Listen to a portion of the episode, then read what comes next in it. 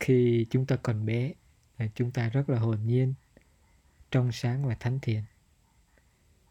Không có mặc cảm, thù hận, phân biệt chủng tộc, hay là cố chấp tín ngưỡng nào cả.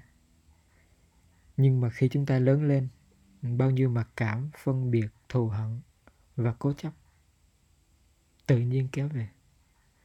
Cái trong sáng hồn nhiên, thánh thiện của chúng ta bị bóp méo bởi những giá trị niềm tin, nhận thức và trải nghiệm sống.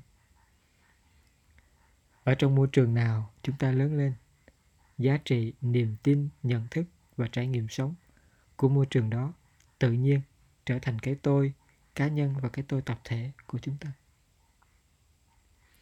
Tư duy và hành động của chúng ta cũng tự nhiên bị dẫn dắt bởi cái tôi cá nhân và tập thể đó. Mặc cảm về gia cảnh về nhanh tướng, giáo dục, tôn giáo, quốc gia và sắc tộc lớn lên trong chúng ta. Những hồn nhiên trong sáng, thánh thiện bị thay thế bởi những mặc cảm. Dòng sông mặc cảm của hơn kém bằng, đẹp xấu, có giáo dục, không có giáo dục, có tín ngưỡng, không có tín ngưỡng, giàu nghèo, văn minh, không văn minh, như một cơn bão đi qua đời ta và nhận chìm ta ở trong thù hận, cực đoan, kiêu ngạo và tự khổ. Tĩnh lặng, an trú trong giây phút hiện tại. Để thân và tâm như là nó. Quên đi tôi và của tôi. Quên luôn ý thức về thời gian. Bỏ hết những giá trị, những niềm tin, nhận thức và trải nghiệm chúng ta tự nhiên thấy có một tâm thái, một không gian và thời gian mới lạ thênh thang và không có chướng ngại. Không có mặc cảm nào còn lại trong tâm thái đó cả. Cái gì là tôi, cái gì là của tôi cũng không còn quan trọng. Đơn giản, mọi hiện hữu là như thế, nó như là nó mọi hiện hữu đều có vai trò và xuất hiện đúng thời khi nhân duyên đủ. Hơn kém bằng, đẹp xấu, có giáo dục không có giáo dục, có tín ngưỡng không có tín ngưỡng, giàu nghèo, văn minh không văn minh, vân vân. Không gì hơn, chỉ là những bóng ma của nhận thức đi qua tâm trí. Khi chúng ta ngồi yên bỏ qua hết mọi thành kiến cho mình thành thật và tự hỏi lại về giá trị sống và ý nghĩa của sinh mệnh. Chúng ta tự nhiên thấu hiểu thêm. Không có gì quý hơn thân có sức khỏe và tâm có an vui ngay tại đây và bây giờ.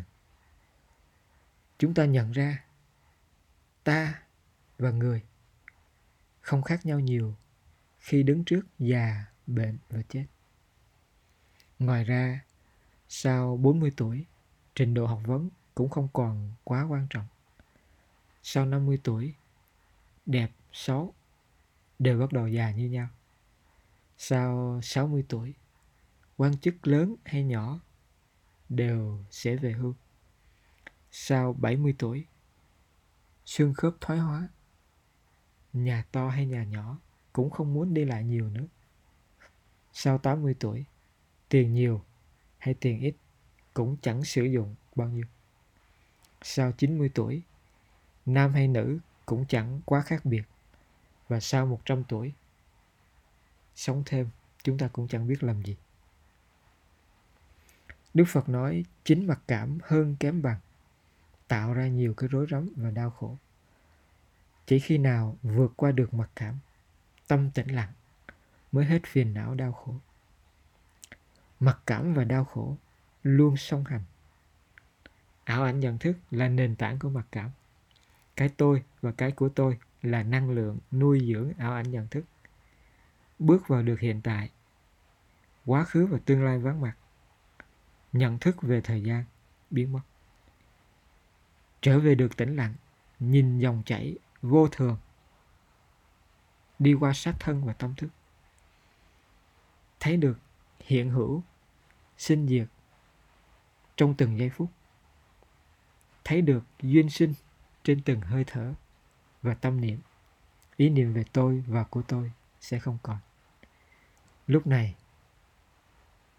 mặc cảm tự nhiên chuyển hóa thành tự ái. Và chúng ta không khó để có thể nhìn thấy nụ cười tự do trên môi và trong tâm của chính mình.